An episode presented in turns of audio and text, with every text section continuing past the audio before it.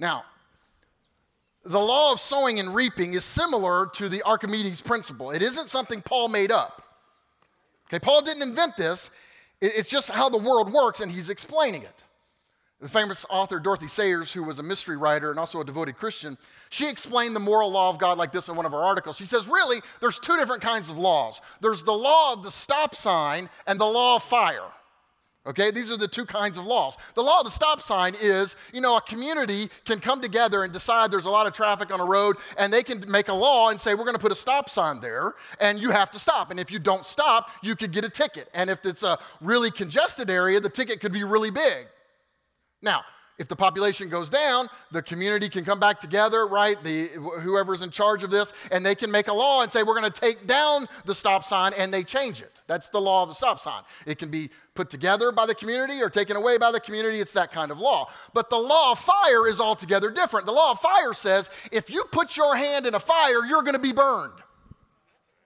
Now, all of the kings and queens of the world, all of the presidents and premiers and prime ministers could all get together at the United Nations and take a vote and say, you know what? We don't like the law of fire, so we're going to rebuke the law of fire. We're going to say, we're going to take a vote and say, we're disbanding the law of fire. How many of you know the first person who left that meeting and put their hand in a fire will quickly discover that the law of the stop sign is different from the law of fire? Because, here's what she says, and I quote her you never break God's laws, you just break yourself on them. It's just the way the world works. So, so Paul didn't make up sowing and reaping, he's just reporting it. It's revealed throughout scriptures. Let me give you a few of them. You can just write maybe down the references and study them later. God said to Noah, Genesis 8, verse 22, As long as the earth endures, Seed time and harvest will never cease. Never going to cease. It's always going to be there. Proverbs 11, verse 18 He who sows righteousness reaps a sure reward.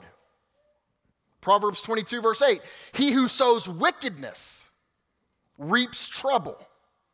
Job 4 8, as I have observed, those who plow evil and those who sow trouble reap it. Are, are, you seeing a theme here through these verses? Obadiah 15, as you have done, it will be done to you. Your deeds will return upon your own head. Hosea 8, verse 7, they sow the wind, they reap the whirlwind. This is just how the world works. And, and, and, as a friend of mine, Jim Newsom says, he, he says, when you're confronted with an issue of truth, you only really have two options. There's two possible responses to truth. You can either believe it or you can prove it. Right? I mean, with the law of gravity, you can either believe it, you can believe in the law of gravity and, and kind of, you know, order your life around it so that when you're in, you don't jump out of an airplane, you know, unless you have a parachute, unless you're me, you don't ever jump out of an airplane. Right? Because you order your life around it. Or you can say, you know what? I don't believe in gravity and I'm going to go up on top of the roof and just jump off the roof. Thereby, you will prove the law of gravity. So either believe it or prove it. And, and, and so I'm going to share this truth with you today of sowing and reaping, and you have a choice. You can believe it, okay. and you can order your life around it, or you can ignore it and therefore prove it. Okay. Now, before we kind of unpack this verse by verse, uh, I need a couple, uh, maybe three disclaimers or warnings. Number one, be careful how you use the information I'm about to give you. Don't be a Pharisee with what I'm about to teach you and go around putting heavy weights on people and judging them who are, if they're going through a hard time and saying, well, there must be sin in your life. Remember the, the story of Job and his friends? I mean, Job was a righteous dude, and his friends came in, and at first they were really good. They were quiet for seven days, and then they started talking. Should have never opened their mouth. And they said things like this Look, Job, God doesn't punish the righteous. And you know what? In general, that's a true statement, right? That is, they were theologically correct. But there was a whole backstory they didn't know anything about. There was this chess match between God and Satan, and, and, and God was proving that he was going to glorify himself. And, and the whole thing was happening, and they didn't know it, so they judged their friend wrongly. So be careful with what I'm teaching. Don't use it to go around judging people. That's number one. Number two, there are some people who apply this whole text just to money. Uh, the sowing and reaping thing, and they apply it to money. And I've always been, to be quite frank with you, I've always been kind of judgmental of those people and like, you know, look down upon them. But the more work I've done this week textually from the Greek text, actually, there's a reason people do that because verse 6, which I didn't read to you, says, uh, Those who receive instruction in the word must uh, uh, share all good things with their instructor. Now, I, I, didn't preach that verse because I don't know how to preach that without sounding self serving, okay? So, you're adults, read the verse, okay? But some people, actually, the ESV, which I think if I was starting over today, I'd start with the ESV translation, it puts verse 6 as the thesis statement for the rest of the paragraph. So, while I don't think this text only applies to money, and you'll see why in a few moments, I certainly think it does apply to money. All right? And then here's my third disclaimer. Uh, as I'm going to teach you this, there, I, I, promise you, as I say some statements, you're going to go, yeah, but. You're, you're going to have this thought in your mind, yeah, but. And I'm just going to ask you to hold your yeah, buts till the end. Okay, could you do that? Could you just, just hear me out to the end of, and, and, and before you make any judgment? Can anybody can raise your hand if you say, I, can, I will listen to you till the end before I judge you and put it on Facebook? Okay, very good. Okay. We're going to walk through the text. I have three statements and one shocking conclusion. And it will be shocking, okay? So, statement number one, right out of the text, these come right out of the text God cannot be mocked. That's where he starts. God cannot. Look at verse 7. Do not be deceived. Don't be tricked. Don't be confused.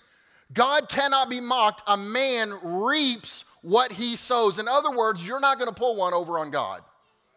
That's what he's saying. So let's we just got to start there, okay? I, mean, I, heard the old story, you know, a kid comes home, he's got an F on his uh, report card, and uh, it was because he didn't do a project the teacher told him to do. And he says to the mom, "Mom, she never told us about the project. She never, she never told us when it was due or how to do it or anything."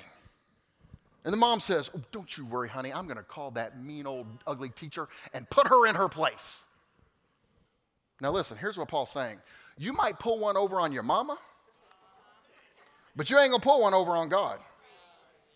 Andy Stanley, in an article about this, he says, I grew up in a church environment where I was taught that once I confessed sin to God, he would get amnesia and forget about it.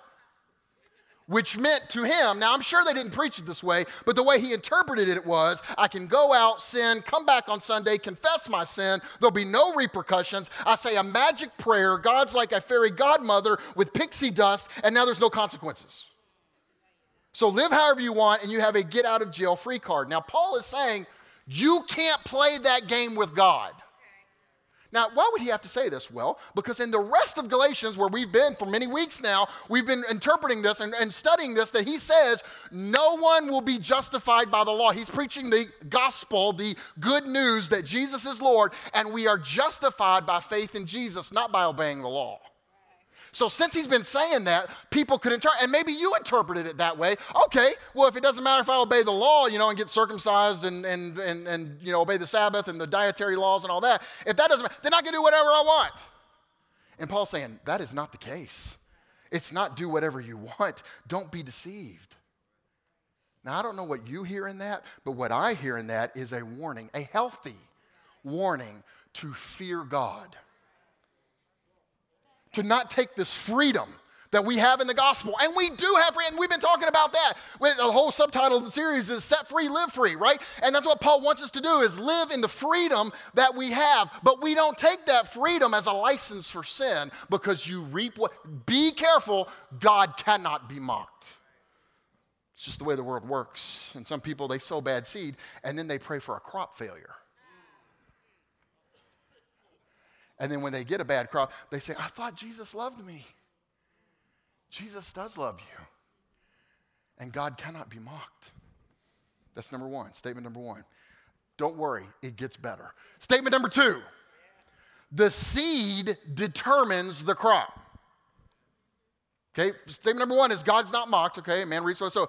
Uh, the second statement is the seed determines the crop, verses 7 and 8. Do not be deceived. God cannot be mocked. A man reaps what he sows. The one who sows to please his flesh or his sinful nature, from that nature will reap destruction. The one who sows to please the Spirit, from the Spirit will reap eternal life.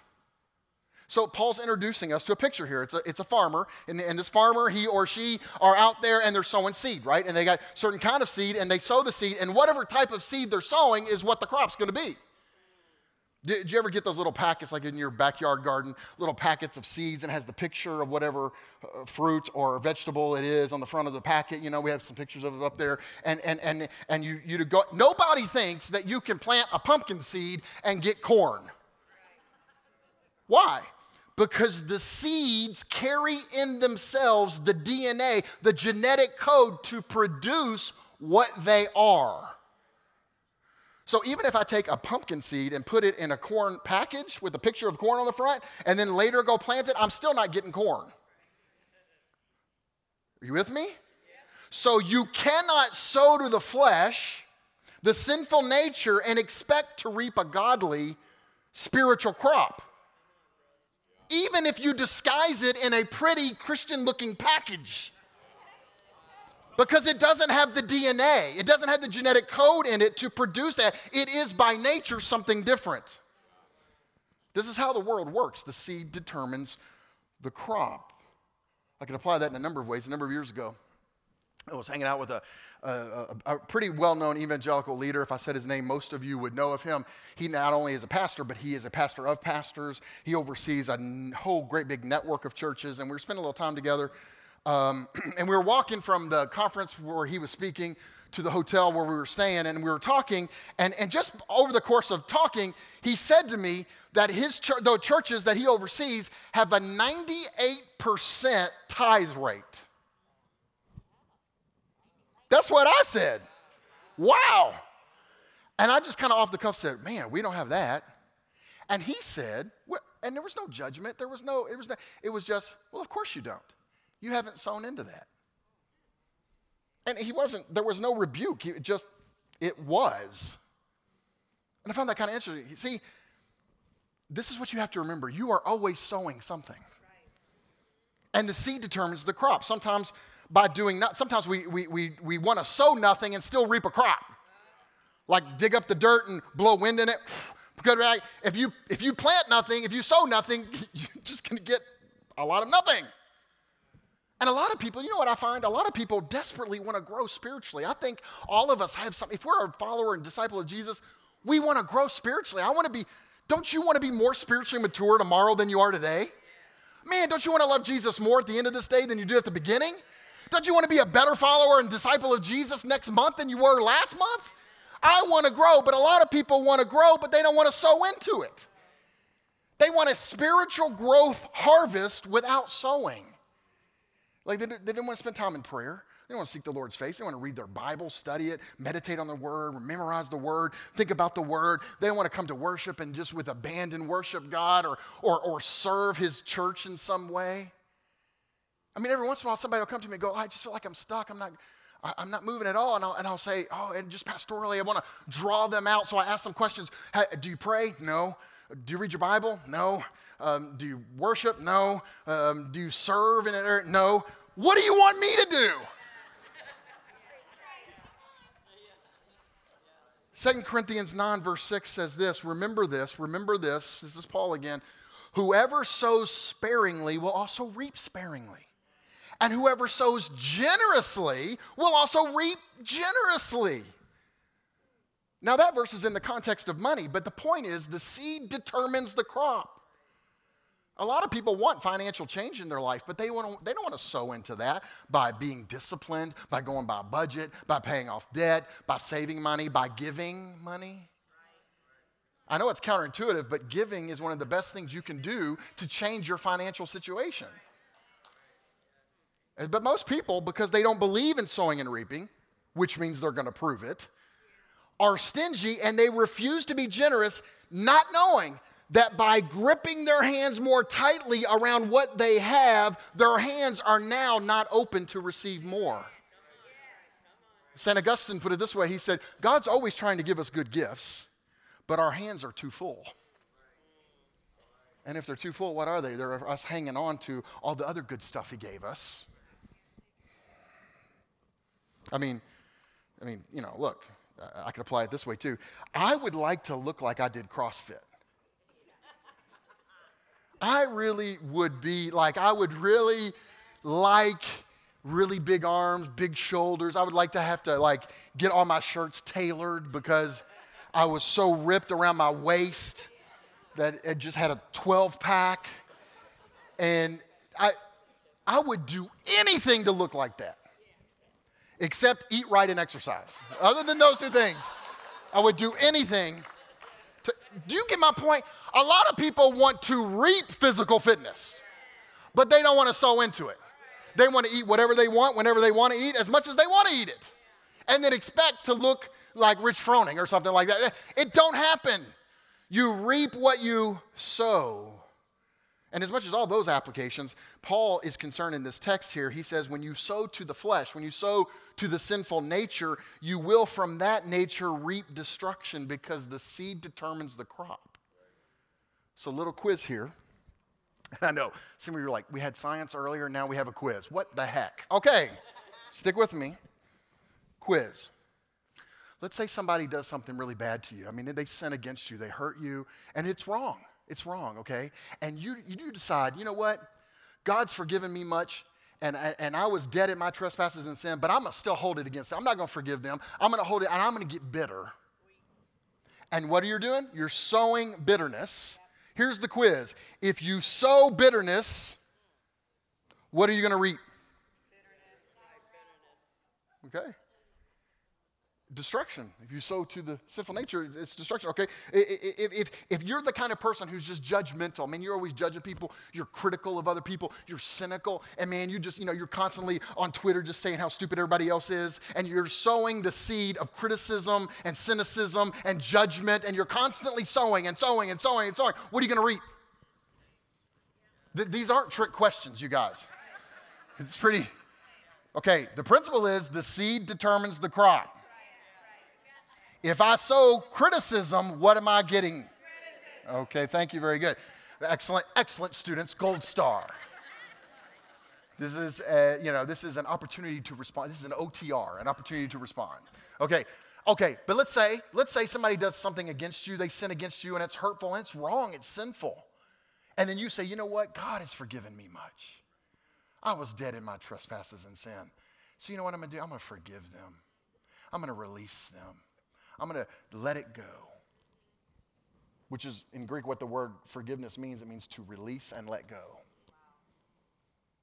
If that's what I plant, if that's what I'm sowing, what am I going to reap? The same. Forgiveness. The seed determines the crop. And guess what? The seed grows. John Stott, in, in, his commentary on Galatians, quotes an old adage. He just says an old adage. He doesn't say who it's from, but I want to quote it too. He says, You sow a thought, you reap an act. You sow an act, you reap a habit. You sow a habit, you reap a character. Sow a character, reap a destiny. See, we don't, we don't often think about the link between how we think and our destiny, but they are connected through sowing and reaping. It's how the world works.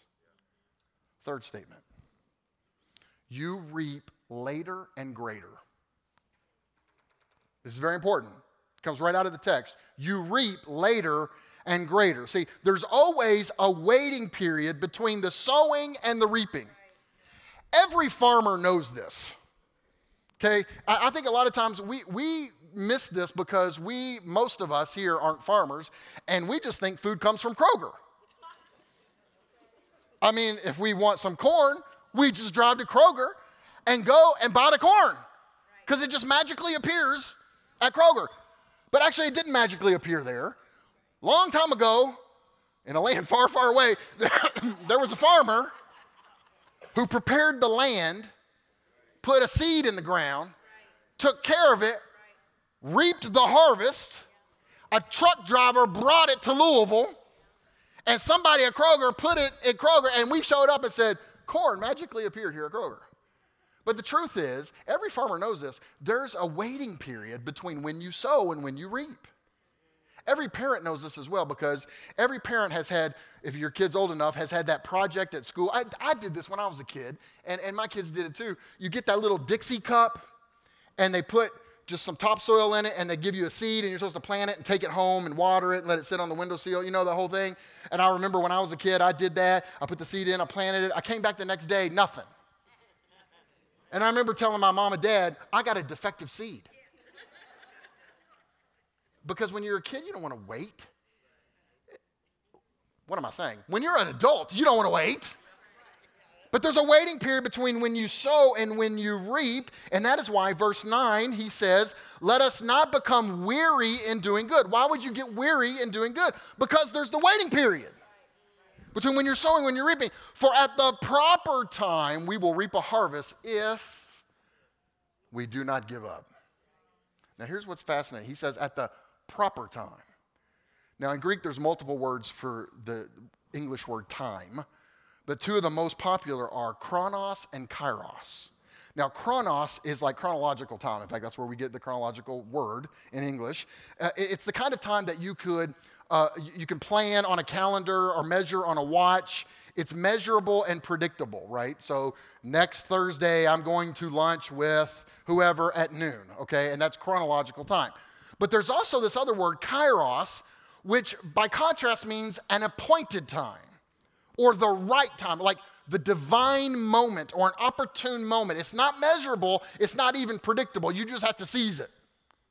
When the kairos moment comes, when the appointed time comes, I, am getting more, I don't know if it's because I'm getting old or it's because we got the 40th anniversary coming up or because like my sons keep getting married, uh, but, but I'm getting more nostalgic. And I was thinking about this the other day when um, Elijah was young. On one occasion, something had happened down in our living room, and he went upstairs, and I, and I went up to, to kind of check on him, and he was on his knees in his bedroom with his Bible open, and he was reading Sermon on the Mount. And we just started talking about it, and it was a divine, it was the Kairos moment. And he prayed the sinner's prayer. I, I was thinking about that, Elijah, this week. Um, and it was a tender, beautiful moment. But you can't plan those. It's the divine moment, it's the kairos. You just have to seize them when they come. So here's where the deception comes in now. This is what Paul's warning about. We think the harvest should come in a preset duration of time, chronos. So when it doesn't come like that and we're waiting for our kairos moment, we think because we don't reap immediately in a certain amount of time that we're not going to reap. See, this is where the deception comes in. And that, that assumption leads to one of two errors where we're deceived. Either one, we continue in destructive behavior. So, for example, let's say you watch something online you shouldn't have watched, and you know it. You were, you were convicted in your spirit. You shouldn't have watched that. But you watched it, and then, but nothing happened. Nothing bad happened. So you're like, oh, well, nothing. So you keep doing that behavior because you didn't reap anything yet. You think you're not going to. Or maybe you, you did dr- some type of you know, uh, drug that you knew you shouldn't have been doing, but you you were self medicating, you did this kind of drug, but nothing happened right away. So you continue in this destructive behavior, not knowing there is a harvest coming. Ecclesiastes 8:11 the teacher says when the sentence for a crime is not quickly carried out, the hearts of the people are filled with schemes to do wrong. What does that mean? Deception. People think, well, there's no quick harvest, there's not going to be a harvest. So we continue in destructive behavior. The other kind of deception is this we discontinue right behavior. We stop doing the good stuff. So, like maybe you've been praying for a son or a daughter or, or, or, a, or, uh, your neighbor. You've been praying for them for a year, two years, three years. And after three years, you're like, I've been praying, I've been sowing, I've been telling about Jesus, and nothing. So you just quit. Not knowing your kairos moment is coming. You will reap if you don't give up. Ecclesiastes 11, verse 4 says this if you wait until the wind and the weather are just right, you will never plant anything and never harvest anything. Hey, that's great insight. If you're waiting for everything to be perfect before you plant good seed, you're never going to plant perfect good seed because it's never going to be perfect, right? so, sowing by definition is going to cost you something. You have to give up the seed to sow it to get the harvest. And Paul is saying here, don't quit. Oh, don't be deceived. Don't give up. Galatians, don't, don't go back to the flesh. You've started in the spirit. Don't go back to the flesh. Don't give up. Don't quit. Don't, don't stop sowing to keep sowing to the spirit. Your kairos moment is coming. You will reap. It's just how the world works. But it's not just later, it's greater. See, you sow a seed, but you, you get a crop. And the crop's always greater than what you sow. Now, that's good and bad. It's good when you're sowing good things, right? Because that's very exciting. That's very exciting to me and very encouraging to me. Uh, when we're sowing good seed, good seed, I'm, it's going to come back even bigger than what I sowed. And it's very discouraging when you think about the bad stuff. And I talk to people from time to time, and, and, and they're like, this feels unfair, it's disproportionate. Uh, uh, of course, I was irresponsible, but I don't deserve this. And you're probably right. You probably don't, but what you reap is greater than what you sow. Jesus put it this way I'll just quote Jesus and be done with it. Jesus said it this way uh, Luke 6, verse 36 Be merciful, just as your Father is merciful. Watch this, watch this. Do not judge, and you will not be judged. Do not condemn, and you will not be condemned. Forgive, and you will be forgiven. Give, and it will be given to you. Good, me- how? How's it going to be given to you? Good measure, pressed down, shaken together, running over, will be poured into your lap. For with the measure you use, it will be measured to you. Now, look, almost always you hear this verse quoted in the context of money and giving, and, and giving is in there, okay? But look at the other stuff mercy, judgment, condemnation, forgiveness, giving. How's it going to come back? What you sow comes back multiplied. Good measure. Press down. Like, you know, our, our garbage can isn't as big as I want it to be. And so often, you know, it starts to overflow. You, what do you do? You get, you, you press it. Why? So you can get more in there. That's how Jesus says it comes back to you, Press down shaken together, running over. So, what do you do? Keep sowing good seed. Oh, yeah, sow good seed. Look at verse 10. Therefore, as we have opportunity, let us do good to all people, especially those who belong to the family of believers. Oh, what's he saying to the Galatians? Hey, sow good seed with them. Do good to everybody. Everyone, when you leave here today, sow some good seed to everybody but especially in our church. He's like, what? Do, do it to everybody, okay? But especially to our family. Man, why is it sometimes we treat our family worse than the dude at Starbucks? He says, do good, sow good seed to your family. So let me ask you a question. I'm going to ask you a question. I want you to think through this now. Think about this. What do you want to reap? Think about it for a second. What do you want to reap? Here's my follow up question How can you sow into that? This is how the world works. Paul's just telling us here's the principle. You can believe it or you can prove it.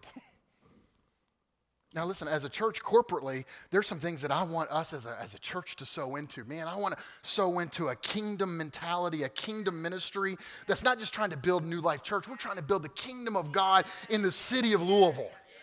Right? So that we're reaching out to other people. So we, we partner with YWAM Louisville, man, and we try to outgive them. And by the way, you know, we, we give YWAM Louisville facilities and things like that. And, and, and when they start a new semester, they, you know what they'll do? They'll give an offering back to us. Why? Because it's not just us trying to bless them, they're trying to bless us. We're, we're linking arms. To, to, to, for the kingdom of God. That's why we have community Bible studies here on Thursday. It's why I meet you know, over and over again with pastors all over the city every month to pray, to meet with lunch, have coffee, meet with other pastors, because we're supposed to be a bridge building church that builds unity in the city of Louisville. And every once in a while, somebody will come up and go, I don't really see it happening. That's fine. Guess what? I'm sowing seed. I'm sowing seed. Every time I do something with YWAM, every time we do something with community Bible studies, every time we have Dr. Tony Evans in here and we invite all the pastors in the city and we have a big lunch and we pay for it, every time we do all of that, we're sowing seed. And people can say, Well, I don't think it's going to happen. Fine, you keep sowing your negative seed. I'm going to sow my good seed, and I will reap a harvest in good time, at the proper time. You know why? Because we ain't giving up. He said, You will reap if you do not give up.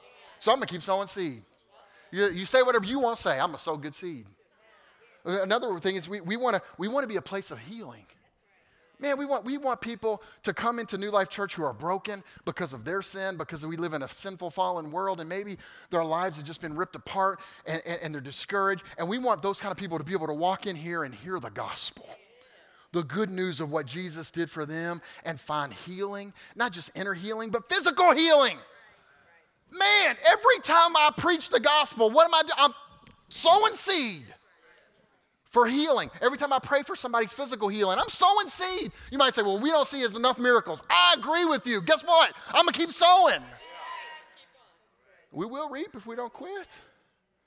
And, now, and listen, the other, I mean, I want this to be a place of racial reconciliation, racial justice, racial unity, all of that. Guess what? That don't just happen. We got to sow into that. And we have been sowing into that. And guess what? We're going to keep sowing into that, and we will reap a harvest because we won't give up. That's just the way the world works. It's like the Archimedes principle. You can order your life around it, or you can ignore it and thereby prove it. Now, everything I just said, preaching up until now, is the way the world works, and it's going to make what I'm about to say shocking. Because here's the conclusion. Remember, I said I had three statements? And you're like, that was three statements? Yeah, a long three statements. Three statements, one shocking conclusion. Here's the conclusion it's the shock of the gospel. See, what I'm about to say, precisely the reason that I ask you to hold your yeah buts until the end. The truth I'm about to share, if you let it in, I mean, really let it in, it's life changing. Because if you read Galatians 6 in the context of the whole letter, you realize the shock of the gospel is this that you reap what you did not sow. In the gospel, we reap what Jesus sowed. There's all kinds of scripture all the way through Galatians. He's saying no one is justified by obeying the law, but by faith in Jesus Christ. If, if you could get justify yourself by the law, Jesus died for nothing.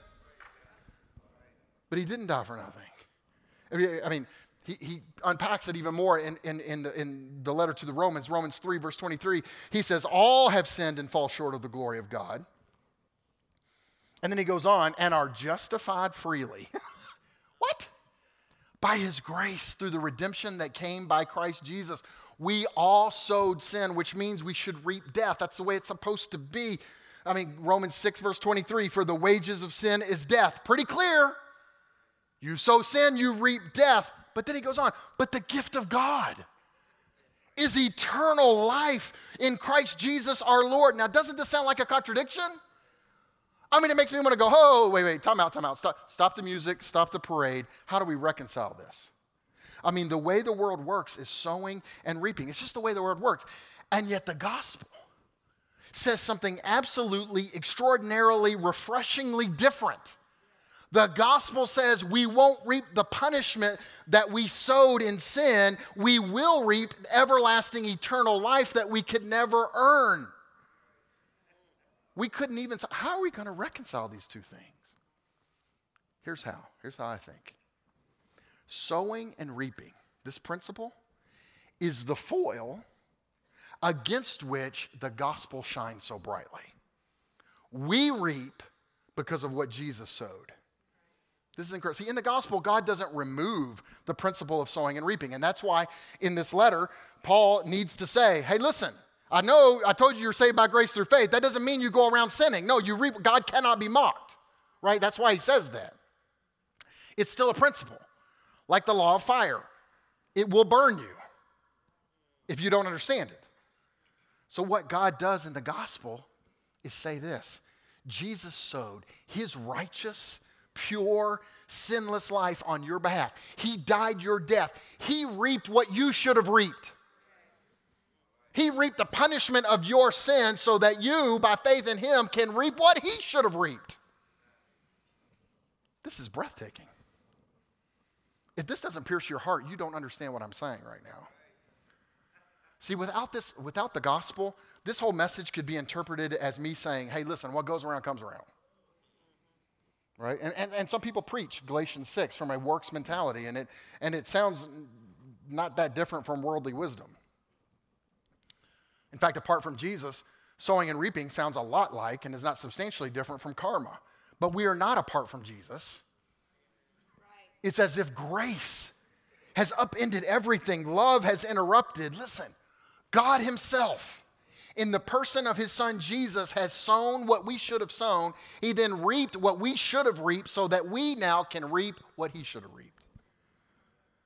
This will take your breath away if you let it in. This is a mind boggling truth. Your salvation isn't based on what you do, but on what Jesus did.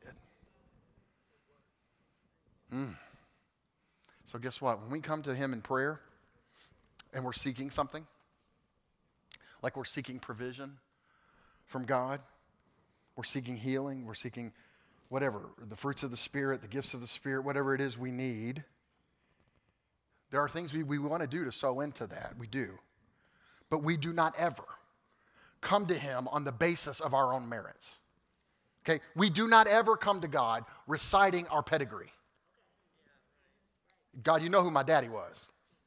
You know who my granddaddy was. You know who my mom was. You, you know, we don't ever come to God on the basis of our granddaddy. Right? You, we don't ever come to God on the basis of our resume. Here's what I've done. Here's what I've done. You know, all of that. No, no, no. You, you, we come to God the Father solely on the basis of the merit of Jesus Christ. It's like, remember a few weeks ago we talked about the thief on the cross? Jesus says to him, I tell you the truth, today you will be with me in paradise. Can you imagine him going up to the pearly gates? They're like, What are you doing here? He's like, I don't know. The dude on the middle cross said I could come. That was his whole argument. Guess what? That's my argument.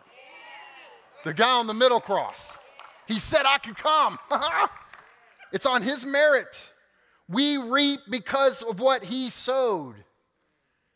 Oh you guys, if you really let this in, I promise you, you will love Jesus more. You can't help. When you recognize that the world works on sowing and reaping, and He took our place, and now we get to reap what He sowed, oh, you can't help but love Him. Because, listen, no matter what situation you're in right now, we're getting ready to have the ministry time in just a moment. No matter what situation you're in right now, Jesus is your Savior.